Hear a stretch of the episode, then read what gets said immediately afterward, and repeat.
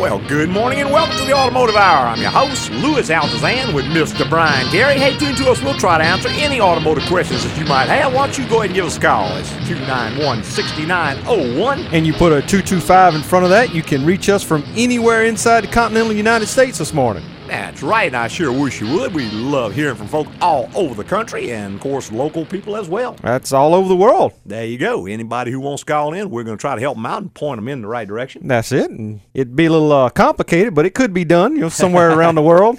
Getting, you go. getting right here at this particular time. But, right, and right time zone and all that stuff. Right. Of course, it depends on where you're calling from. You may have to get up in the middle of the night, but hey, Hey, Small I was going to say, if you need a question answered, now's the time. There you go. And of course, this is always the very best time to call in is at the beginning of the show. Number one, my mind's a lot clearer than it is at the end of the show. Yeah.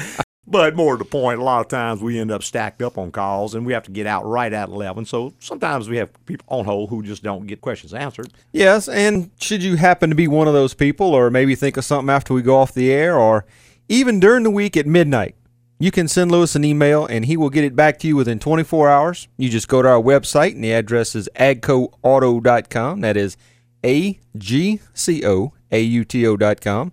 Click on the contact button, fill out the little form, and just send it on in. Couldn't be easier. That's right. And one thing that makes it even easier is that when you do fill out that little contact form, when you send it, it's going to ask you, Would you like to remember this information? And if you tell it yes, it'll put a little cookie on your machine that remembers your name and your email address and so on as that, the vehicle and all that. So next time you want to send an email, you don't even have to fill that out again. And if you have multiple vehicles, it will save multiple vehicles as well. That is correct. And all you have to do is click on the form and select the vehicle you want. It's going to fill all the information out for you. All you have to do is enter the mileage, update the mileage, and update your complaint. Uh huh. Push the send button, and there you go. That's it. Couldn't be easier. Not unless I go over and do it for you.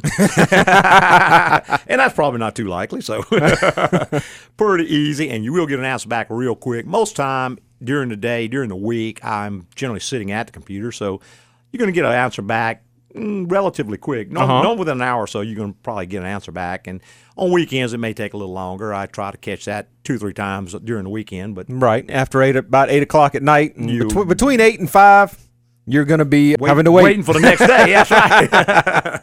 That's absolutely right. And we're going to the first line. We have Mark on line. Good morning, Mark. How you doing? Doing I have great. a question about a 2011 Chevrolet Silverado with Okay. a 4.8 engine in it. Mm-hmm. It has air conditioning working erratically. Okay. Same thing. It just sometimes it'll it will stop blowing and stuff, and I, I run to your website and I reset the fuses for the actuators, Mm-hmm. And it started working fine after that. And then just recently, sometimes it'll stop cooling again. I was just wondering if Okay, Mark, uh, confusing me a little bit because you said it stops blowing one time and then you said it stops cooling another time. Wh- which one is it? Well, after it did the stop blowing, I reset the fuses for the actuator, and Mhm. it was still blowing, just wasn't directing the right places. Okay, so it's it's not stop and blow. It's just going to the wrong spot, like it's blowing out the defrost when it should come out the vent. Well, it stopped doing that after I reset by pulling the fuses, like I read on your website. Okay. And I'm so still. I got to get this clear though, because it's going to be different things depending on what it's doing. It stops blowing. There's nothing comes out of any of the vents. I got that problem fixed. Okay. That's how it originally started. Okay. So you think you have two different problems? Well, I think I fixed the one problem with it blowing, the, the vent problem when I reset the actuator by pulling the fuses. Okay. So it seems to be working in that aspect. Mm-hmm. Mm-hmm. But now uh, it'll stop cooling. It'll still blow, but it stops cooling. Okay. just sporadic and all. When does it stop cooling? How long do you have to drive it to get it to do that? Sometimes it may be ten minutes. Sometimes it may be fifteen. But never right away. It's always after you drive it a ways. Yes, it, it appears to be. And when I go and look out there when it's running, everything Mhm. the compressor's running fine and everything's nice and cold at the evaporator and the hose that's going into the vehicle. Mm-hmm. But it's not blowing cold air out your vent. Not at that time. I mean, at that time it is. Whenever it's doing this cycling thing, the compressor shuts off. Okay. So when it doesn't blow cold, the compressor is not running? That's correct. The compressor shuts off. Okay, well, the first thing I would check on that is a little switch up on the accumulator. There's a switch, a low pressure switch there. They go bad a lot. And also the connector on them goes bad a lot. You know, I sure looked at mine and I could not find one at the evaporator. Well, some of them have one there. Some of the newer vehicles don't have it there. It's actually down. To go look it up in service data, but it's down in the line somewhere. It's not on the accumulator. Depends on what system you got, whether it's the temperature, automatic temperature control or not. They use different systems on them.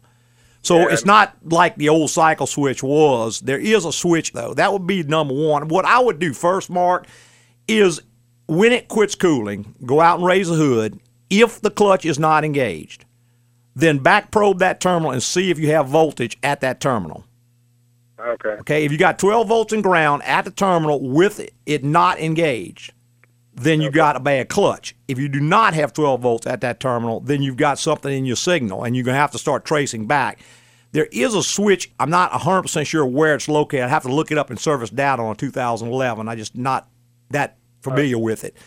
But that switch would be the number one cause of it. Now, beyond that, the control head itself can also command the clutch off under certain conditions.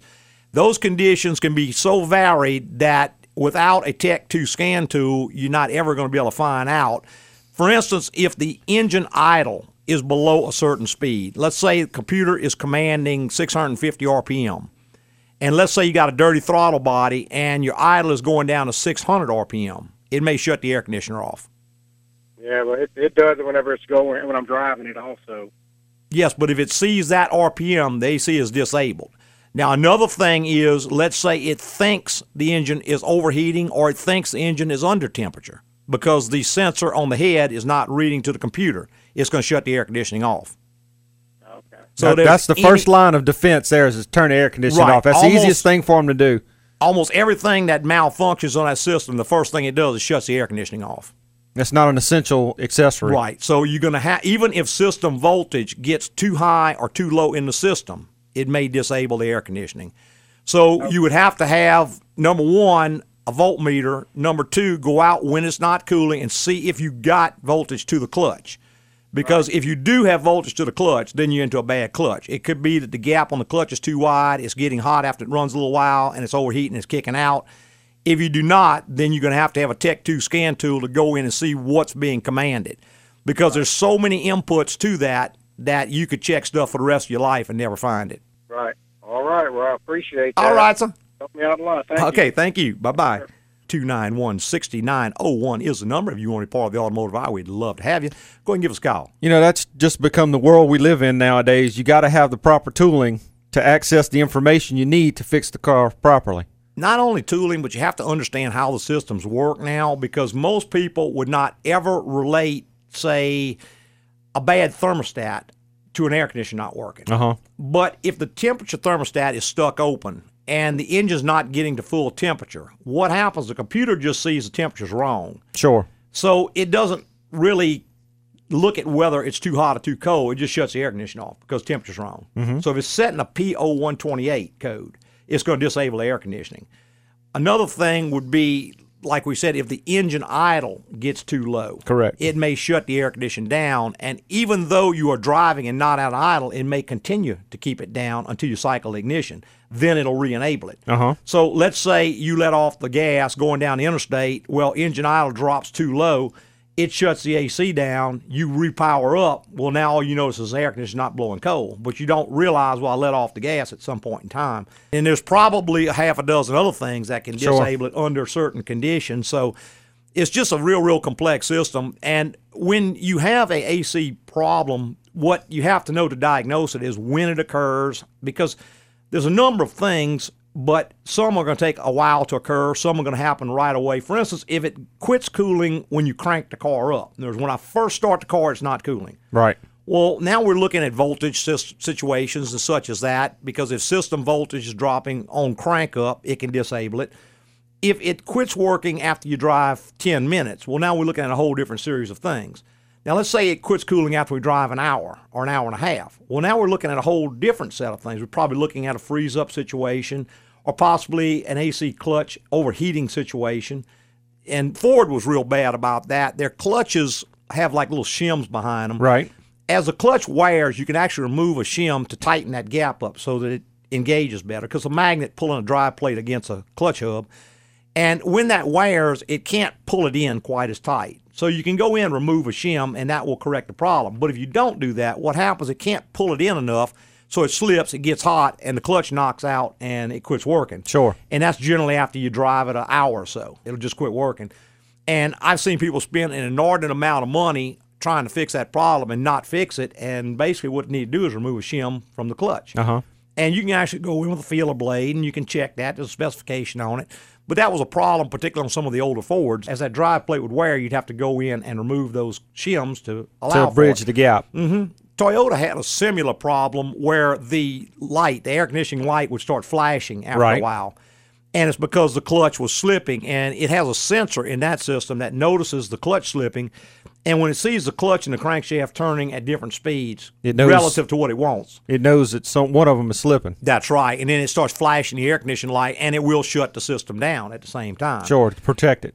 So that's another situation. Again, sometimes you can go in and remove a shim on that and fix that problem.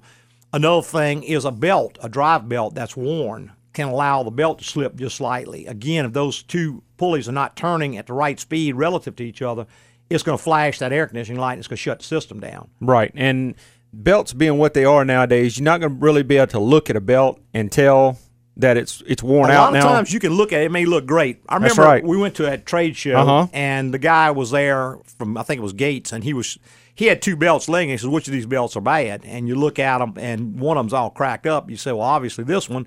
No, no, they're both bad. Right. the other one looked fine, but the gaps were way wide. If you put a gauge on it, you could see it. They actually just- have a gauge out now that you can drop into the V part of the belt. Mm-hmm. And if the ribs of the belt are taller than the gauge, then the belt's considered worn out because the ribs have worn down in the belt. That's right, and just a little bit of slippage, uh, at least on a Toyota, is going to shut the system down. Now, a lot of vehicles don't have that capability, and what they do instead is that when they start to slip, they generate a lot of heat and ends up burning up the compressor clutch. Correct. Just because of the heat generated. One And- of the things that brings that on a lot, and probably one of the most underdiagnosed problems, is a belt tensioner. Correct. Because now instead of having an adjustment you have to make manually, you have an automatic tensioner, which is a spring loaded arm with a Pulley. pulley on the end of it that keeps the correct tension on the belt. And as the spring wears, it loosens up and it doesn't keep the belt as tight anymore. Right, the spring wears, also the pivot point wears, and it doesn't hold that pulley flat against the belt. So now the belt's cocked. It starts squeaking in some cases. Sometimes it doesn't make any noise at all. It just starts slipping. Right. And those will generally last about 100,000 miles. Again, at the same trade show we were talking about earlier, I was talking to the engineers as we make these belt tensioners for everybody. They're engineered to last 100,000 miles. That's what we build them to do. That is a most overlooked item. It is. We changed bunches and bunches of those and fix a lot, a lot of problems. But he said in 100,000 miles, that tensioner has actually cycled 1 billion times. Correct. Billion with a B. So there's not too many components that can move a billion times and not be worn. Exactly. So very, very, very often we fix problems with air conditioning, alternators, charging system, everything else by just changing the belt tensioner. Sure. That's a very, very overlooked part. We're going to take a quick little break and we'll be right back with more on the Automotive Hour. Plan to motor west.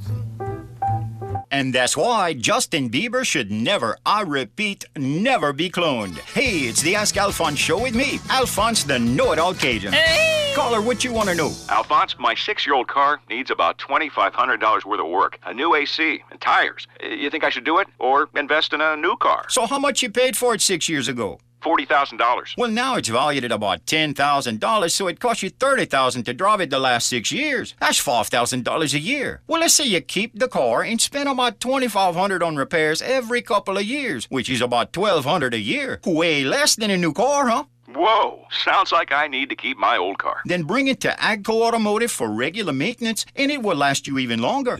Now that sounds like a good investment. Hey, Al, you got any stock market tips? Oh, for that, you got to tune to my other show, Al's Financial Hour. Oh, Booyah! Learn more about the benefits of AGCO at agcoauto.com. That's A G C O A U T O.com. AGCO, it's the place to go.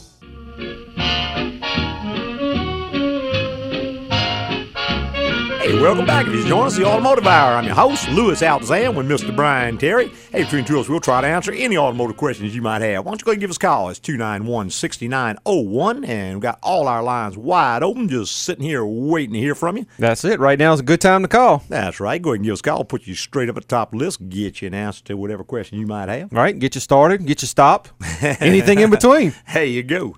We were talking a little bit earlier, and one of the things that we're talking about overlooked items on a car. Uh huh.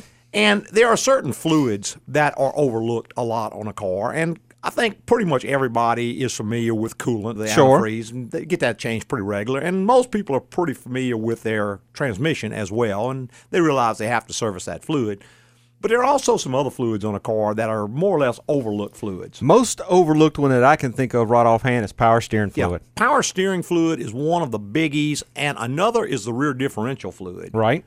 people just don't seem to ever think about that and that fluid does go bad like any other the additives tend to dissipate over time Correct. or be used up in the process of protecting the gears and a rear differential when that all goes bad it starts to allow the gears and the bearings to wear You're talking probably two grand to rebuild a rear differential Right. And it usually doesn't give you any warning until it's slap worn out completely. Yeah. I mean, it First- very little warning. First warning is generally either a whining noise on acceleration or oil pouring out of the pinion seal. Sure. And both of those are pretty much a catastrophic failure. Most vehicle manufacturers, under normal service, recommend 100,000 miles on differential service. Uh-huh. Now, under towing conditions, I know Chrysler, under towing conditions, recommends every 15,000 miles. Right. and some it's 30,000 so it varies. Even on all-wheel drive vehicles that have rear differentials like some of the Honda all-wheel drive the Acuras there's a service procedure on that I think that's every 30,000 miles Right, that little Honda, I know in the CRV, it will actually give you a chatter. When Mm-hmm. the fluid goes bad, the rear end will start to chatter when you go around a corner. The clutches will because start the clutches making will start grabbing. And you can actually go in and service it at that point. And a lot of times you can get that chatter to go away right, with, it'll with fix the, the, new fluid. very easily as opposed to allowing it to keep going and tearing up the rear differential Right. we're going to talk a little bit more about some of the forgotten fluids in a minute but we're going to go back to phone lines with Al good morning Al Good morning. How you all? doing Doing great, sir. great. Great. Look, I've got a, an 01 GMC Sierra. I'm having trouble with my remote door lock. okay I replaced the battery in the thing, and it didn't help a lot. It's just erratic. Sometimes it works, sometimes it won't. And what uh, does it do when it doesn't work Al what happens sometimes it's hard me to get it to lock. You got to stand there and walk around the vehicle and quit pointing it everywhere, and then to get it to lock. Sometimes it won't unlock, but when it doesn't unlock and you use the key, I'm ready for the horn to blow, but the horn doesn't blow. It just, Okay. Well, let me ask you this: Have you ever checked all of the doors? Is it all the doors that are affected, or is it only one, like driver's door? The driver's door is the only door I ever check. That's what most people do, exactly. And see, most of the time, that is not going to be a problem with the remote at all. That's going to be a problem in the driver's door. There's a part in there called an actuator, and what the actuator does, that's the little stepper motor that actually locks and unlocks that door lock when you push the button. And the uh-huh. actuators go bad all the time. And what was you kind of gave it away because you said you hit the remote and you opened it and the alarm didn't go off. Right. See, that means the remote is disabling the alarm. It's just not unlocking that door. Uh-huh. So what I need you to do is go out there, hit your button, and when it apparently doesn't work, go try one of the other doors and see if it's locked or unlocked. Mm-hmm. And if the other doors are working and that one isn't, then the problem's in that one door, and it's most likely going to be the door lock actuator. That's very common on those vehicles. Was that right? Yeah, yeah, not too big a deal. You have to pull the door panel off, and the actuator is part of the door latch on a lot of them, so you have to replace the door latch and the actuator. Mm-hmm. But that's what it sounds like because if the if the actual remote wasn't working, like you said, when you opened the door, the alarm would have went off because it would have still been armed. Right. Well, is anything like this other than is there anything here that would ever shut my disable my vehicle? No, sir. No, it's just going to not unlock the door that's affected. And very often, what we find is if it's been going on for a while, it may be more than one door. You know, you oh. may have one door that went out, and then later on another door went out. And of course, you're only trying the one door, so you don't know about the other door unless you try it. But again, right. you don't have to necessarily fix. Let's say it's a four door truck and the right rear door's out. Well, you may not be worried about that. Never use it that much. all you want is the driver's door to work. So you can fix just the driver's door. Yeah. You don't have to fix them all. So, but try that little trick and hit the unlock. And if the door doesn't unlock, go see if the other doors are unlocked. And I, I bet you they probably will be. Good deal. Thank All righty. you, sir. Appreciate okay. Thanks, Uh-huh. Al. Bye bye. Bye-bye. 291 6901 is the number. If you want to be part of the automotive hour, we would absolutely love to have you. And we've got David on the line. Good morning, David. Good morning, guys. Uh, got an 01 Yukon that was given to my son, and Mm-hmm. we're doing a little work on it. And not exactly like the guy that just called, but the key fob did not have a battery in it. We put a battery in it and went through the learning process, if you would, with the YouTube, saw the Mhm. learning process Okay. of putting the key on, pressing Right. unlock, holding it down, turn the key twice. And then we saw that that key fob really was messed up. Okay. So I took my key fob from my Suburban. I said, well, we'll just program the car to accept my Yeah, it fob may not work though, I unless it's the exact same part number on it. it May not work. There's, there's basically dozens of different fobs, and they're Oh, all you think different I just need to go get a new fob? yes, probably so. Mm-hmm. Uh, what you can do? Are you sure that fob's not working? Yes, because what the where the battery goes, you know, you got that piece of metal. Yeah, that it broke loose. Yeah, it broke. halfway around it. It yeah, broke loose. yeah, that So- happens all the time. Now, sometimes Yeah. you can actually resolder those things, David. And I, I'm going to give it a try. Yeah, you try it and see. We've resoldered some of those and they work okay.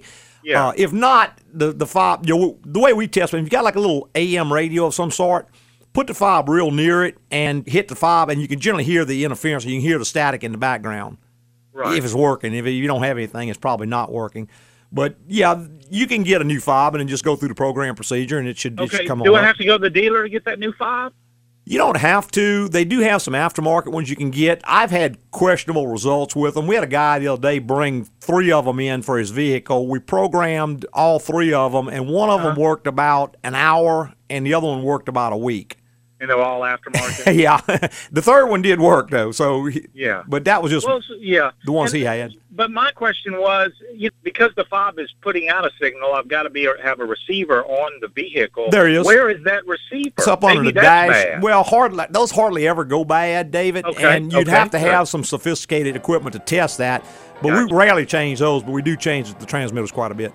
Yeah, so definitely go get the fob. Yes, Can I ask you one other question? I'll tell you if you can hold on through the break. Okay, I sure will. Thank Okay, you. we're gonna take a quick little break. David, Gene, hang on, you guys. Be straight up after the break. And that's why you never put a dead or live octopus in the microwave. Hey, it's the Ask Alphonse show with me, Alphonse the know-it-all Cajun. Hey!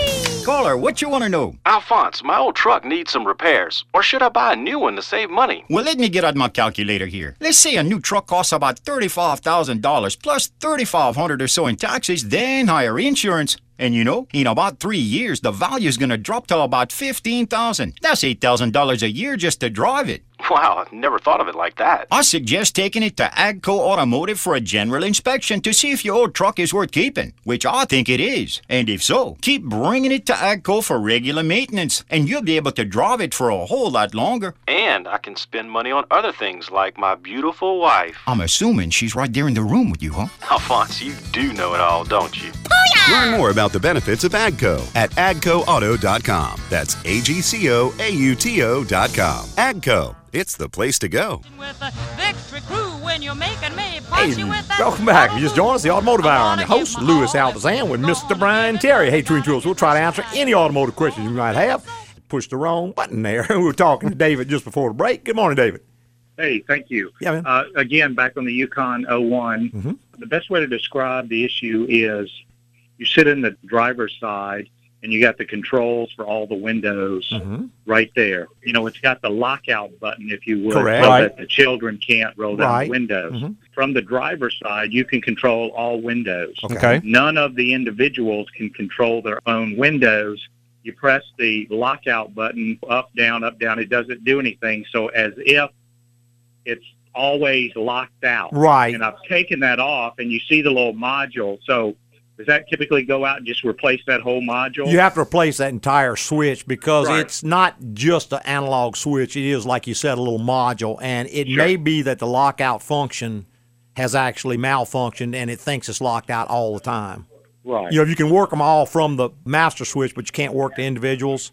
Yes. Yeah, that could be. Now, there's also, I believe, I'd have to look at service data on a wiring diagram, but it may be a separate fuse that operates the individual controls than operates the main control. So check Well, like- all your fuses. Make sure you don't have a bad Okay. fuse. Right. Because I think the other three windows run through one fuse, and then one fuse runs all of them through the master switch. It's two different power feeds, I believe. Two different. and I think there's actually two relays also. So check your relays and check your fuses before Relays you and yeah before you change yeah. that switch. Right. All okay, righty. I'll do it. Thank you, guys. Okay, man. All right. Thanks a lot. Okay, have a good day. bye bye. 291 6901 is the number, and we've got Gene's been patiently holding. Good morning, Gene. Hey, good morning, Louis. Yes, Uh, sir. Uh, about uh, six months ago, I purchased an 06 Lincoln Town Car from the Okay. dealership. It was a trade-in Okay. with 27,000 miles on it. Mhm. About two weeks, two three weeks later, I had a hose problem, so I went in there and they fixed it. They told me it needed new control arms. Oh, okay. I says you guys should have fixed this before they you gave it to me. So they fixed it. Okay. Well, my problem now is about two months ago, I've developed a, a rattle.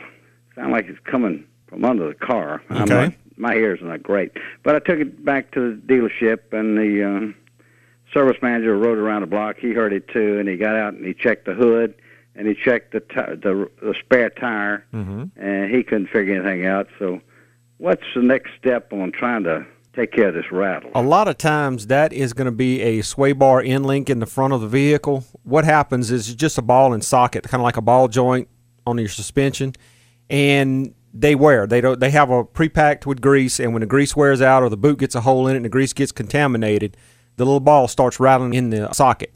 The easiest thing to do would be to disable the sway bar, unhook the Temporarily, yeah. temporarily, unhook the end link, tie the sway bar up out of the way where it can't get in interfere with anything, and drive the car again.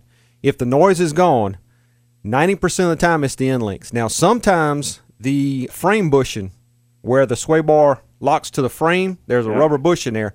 That rubber bushing will get hard. And it'll shrink, and that bar will beat around inside of there and make a noise. So Mm-hmm. if you disable it and the noise goes away, you've got one or two chances there to, to straighten it out. And sometimes you can actually grab the bar by hand and, And move, move it. it. up and down that bush, and if it kind of conk, conk, conk, in that bush, and then you know the bushing's bad. So that's by far the most common Right. noise on them. Now, clearly there are other things that can make a noise, and I would retrace the steps. If they change that control arm, make sure they tighten all the bolts back because any bolt that they didn't tighten quite adequately, or any bolt that they didn't replace, because Ford bolts on their suspension are torque to yield. And when you replace the arm, you're supposed to replace all the bolts, and they don't always do that. And those can come loose, and it'll start to rattle like that as well. Mm. Especially since they were just in there six months ago. So I would kind of recheck all the bolts and stuff, make sure that they're all tight. Any bolt that's loose or any bolt that has worked its way loose will also give you that same rattling noise. Okay, well, I think I'll bring it in and let you guys take a look at it. yeah, at we'd it. take a quick look. Wouldn't take very long long to find that. Okay. All right. All right, thanks a million. Okay, All Gene. right, sir. thanks, man. Bye bye. 291 6901 is the number. If you want to be part of the automotive hour, we would absolutely love to have you. Why don't you go and give us a call? We'd be glad to try to help you out and point you in the right direction. There you go, and we can get back to our topic of the day. Well, that's right. We were talking about some of the forgotten fluids on a car, and we were talking about rear differential fluid. And generally, when you realize that that's a problem, it's almost too late because, like you said, the first symptom is either going to be a whining rear end or, Or leaking. rear end. Right. And it's just too little, too late at that point. But it's not hard to change differential fluids. Some differentials actually have a drain plug, which is real convenient. You just drain the oil out, put the plug back in, fill it back up. Some of your GM models, depending on the year that the rear end was installed in the vehicle, Mm-hmm. have a drain plug. Some of them have a provision there, but never had the drain plug put in. Right, they just got the boss, but not right, the plug. right. So it just depends on what year it was. A lot of them you have to take the rear cover off of. That's right. Which Take- is ten to twelve bolts. You take the rear cover off, drain the fluid out, clean the, both the surfaces real good, and then. We have actually found a RTV that we like to use to make that seal back, but they do offer a gasket, Mm-hmm. Yeah. a paper gasket. Yeah, they do make actually a gasket for it. That works pretty well. Or you can use RTV and just glue the cover on. I think they're glued on from the factory. Some are, some Some aren't. have gaskets. Uh-huh. Yeah, it just depends on how they, they assembled that particular one. Either method works pretty well if it's done properly. So that's not a real difficult job to do, and No. something that really may save you a bunch, a bunch of money down the road. Right. Let's go back to our phone lines with Kevin. Good morning, Kevin. Morning, Louis. Yes, sir. I have a question for you uh, that I know you, you've answered before in the past. And I just can't really remember Sure. uh, your procedure. But whenever I first start up my air conditioner, I get a, a sweet odor, like Okay. a not really a mildewed odor, but a sweet, Almost like an, like a odor. coolant type odor? Well, I believe it's You know, you know what antifreeze smells like? Kind of a sweet smell. yeah, it's it's not an antifreeze. I, I think it's more of a possibly something mildewed. Okay, okay. What, what kind of vehicle, Kevin? It's a 2011 Chevy Silverado. Okay, now there is actually a flash update mm-hmm. to the computer for that problem on that vehicle. Are you still under warranty? No. Okay. Under warranty, they would do that for you for free. It's not real expensive anyway, but what the flash update actually does is it will keep the blower motor running at a low speed for a while after you turn the air conditioner off, which dries out that plenum chamber, which prevents the mold and mildew, or at least so they say. You can go in and manually clean it, but that may not be necessary. I would first check and see if you have the latest calibration on your software. If they don't, we can do that for you. We can reprogram it. It's about an hour job to do, so at our shop around $90. That is by far the easiest, fastest, most sure way of taking care of the problem. Now, what you could try doing, Kevin, is just do the same thing yourself to verify the problem. In other words, when you get ready to turn the vehicle off, just reach over and turn the air conditioner off first and leave the blower motor on.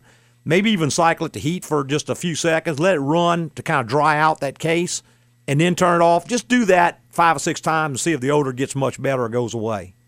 Okay. Any uh, need to spray Lysol or anything? You can do that, but it may not be necessary if you can once get the moisture out. What happens with the Lysol or the disinfectants is what you can do is put your open both the doors or all of the doors on the vehicle, put the blower motor on high, and then go to the base of the windshield. That's where the inlet is. Put it on fresh air and then spray some disinfectant in that area and it'll draw in and it'll sit in the system. Spray a good bit in and then at the same time while you're continuing to do that, have someone just turn the truck off. That way it stays in the system. And you may have to do that a couple of times to get the smell out. That will actually go in and disinfect it. There's also some stronger professional grade stuff that you have to remove the blower motor and go in and use, but that's kind of toxic. You want to be a little careful with that stuff. But try that, and like I said, make sure you got the latest and greatest calibration on your software because that works pretty well. It just keeps that blower motor running for a number of seconds, and it kind of dries the case out, which kind of heads off the whole the wet, damp, dark area is what's causing the problem. Okay. All righty. I appreciate it. Okay, Kevin. Thanks, man. Bye bye.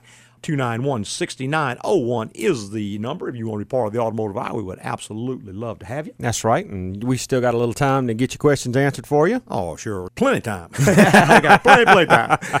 Yeah, we were talking about fluids that kind of get forgot about. Uh-huh. Covered differential fluid. We briefly spoke about power steering fluid, which is one of the easy ones because you can actually change that yourself very easy. You sure can. It's real easy to do. You go to the store and buy a turkey baster. Mm-hmm. Don't use your wife's turkey baster she bases turkey with.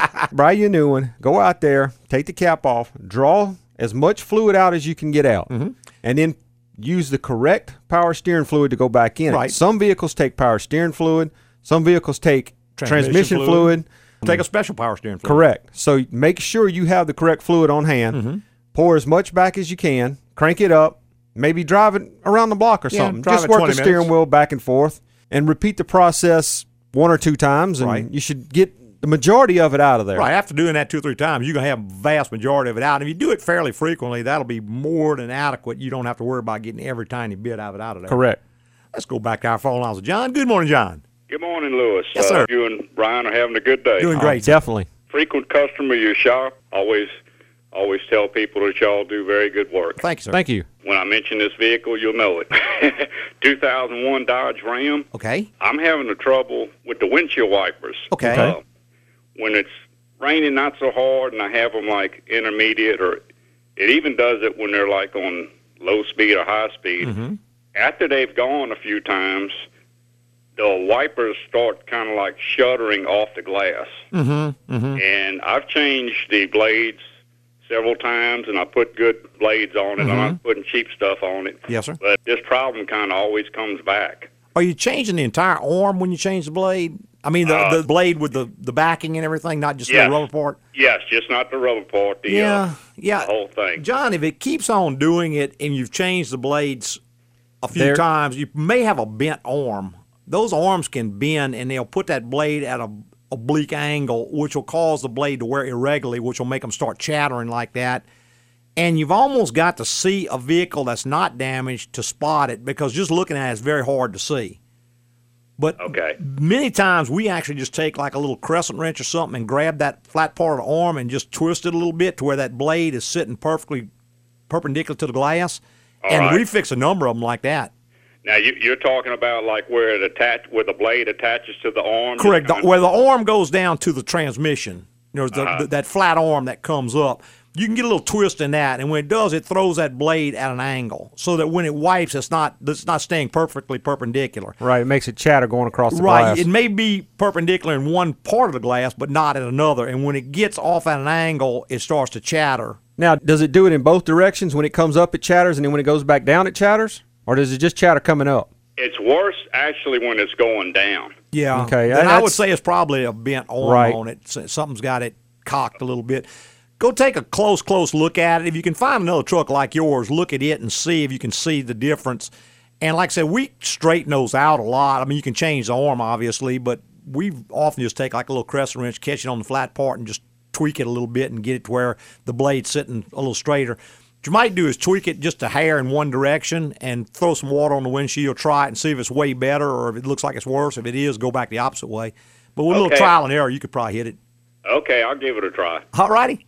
Thank you. Hey, thanks for calling, man. Bye bye. 291 6901 is the number. And we've got Herb online. Good morning, Herb. Good morning. I got an irrelevant question, but back when you was in high school, that Chevrolet has had a GR on the shift lever on the automatic transmission, like a 60 Impala. What did that mean, and how did it work? And I'll hang up and listen. I just always wondered. GR. I don't I'm remember. told that. it was grade retard, but Man, I had a bunch of old No, Chevrolets, but almost everything I had had four speeds in it. I don't recall that. I'd have to look. Man, you got got me on that one, Herb. I don't remember a GR. they said that a friend of mine had one. He said if you try to drive in it, it would make a terrible racket. We didn't have any hills, so we didn't know how to.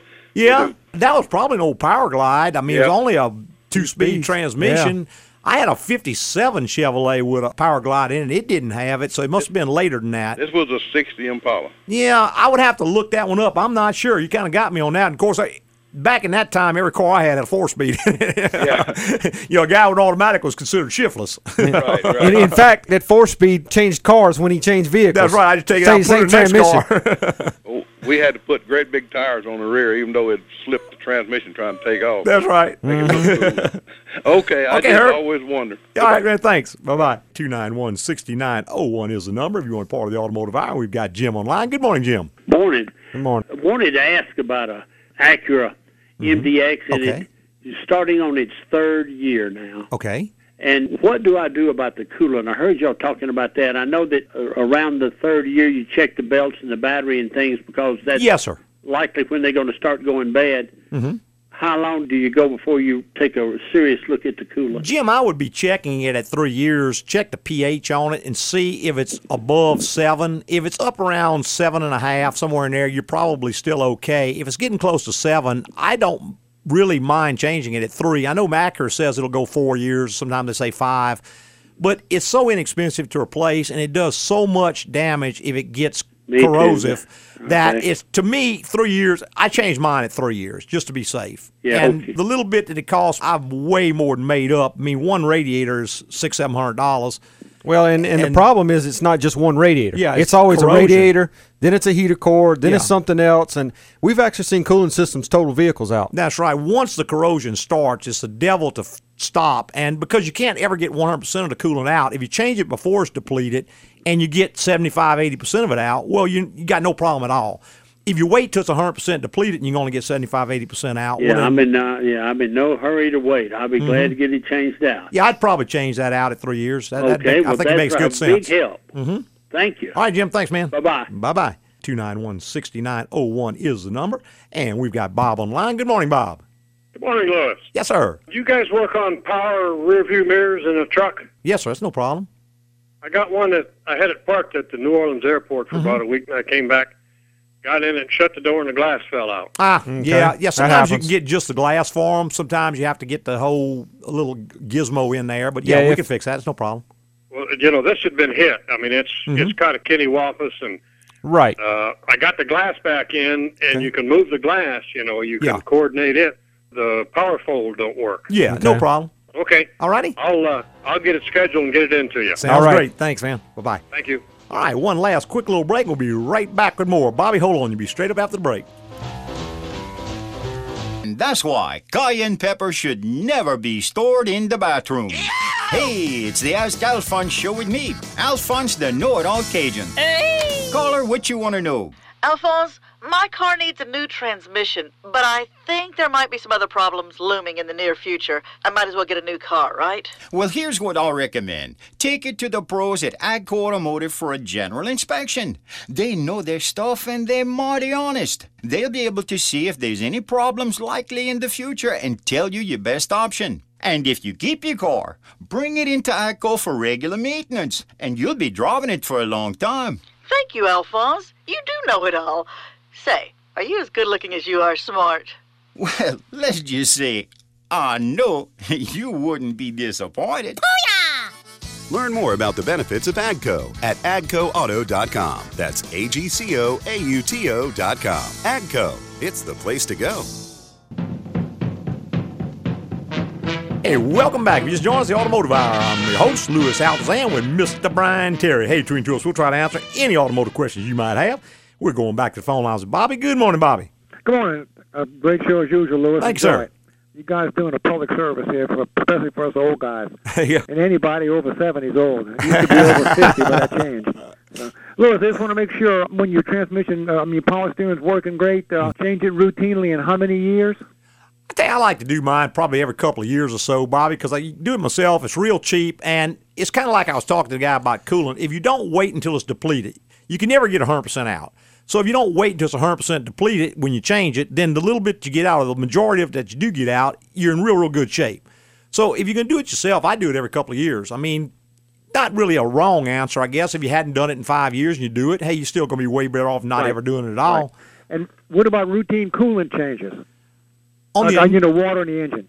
Yeah, on the initial change, most people say three to five years, to depending five, on what okay. kind of coolant it is, and three years thereafter. The subsequent changes have to be at three years because you never change 100% of it, so it's not quite as effective as the original factory fill. Yeah, I thought I was going to do a transmit. I mean, get a power steering pump a while back.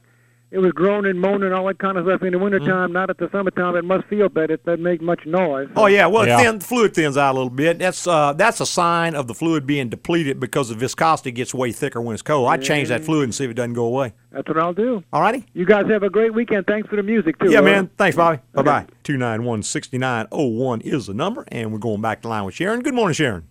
Good morning. Yes, ma'am. My question is, I have a Nissan Altima 2009, Mhm. and it looks like they've been putting 5W30 in it. Is Okay. that correct? That sounds right. I would have to check the owner's manual or check service data. Most of your Nissans still take 530, don't they, Brian? I do believe it. It should say on the oil cap when you open the hood and look at the top of the valve cover where the cap is.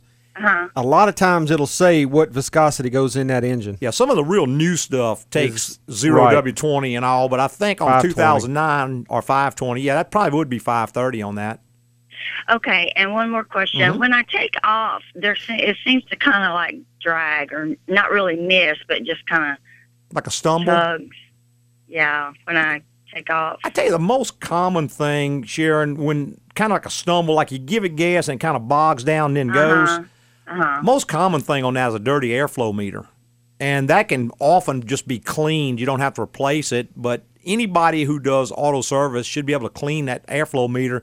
They can put a scan tool on and they can read the flow on that meter. Uh-huh. If it's reading improperly or if the fuel trim is wrong, then you know that's the problem. And we generally would start out by just cleaning that meter, and that takes that bog out a lot of times. And I'm sorry, I'm just totally out of time. So if I didn't totally answer your question, please send me an email and I'll get you some more information. That's right. Go to the website, agcoauto.com. That's right. I want to tell everybody how much we appreciate them listening this morning and every Saturday morning on the Automotive Hour. I'd like to thank all our podcasters for listening this week and every week. And tell your friends and go to iTunes and Stitcher and all those great services and give us a written rating. Yeah, I really appreciate your written reviews. That kind of moves us up in ratings so more folks can hear us and also makes our day. That's it. Hey, preceding was opinion based on our experience in the automotive industry. Have a great weekend.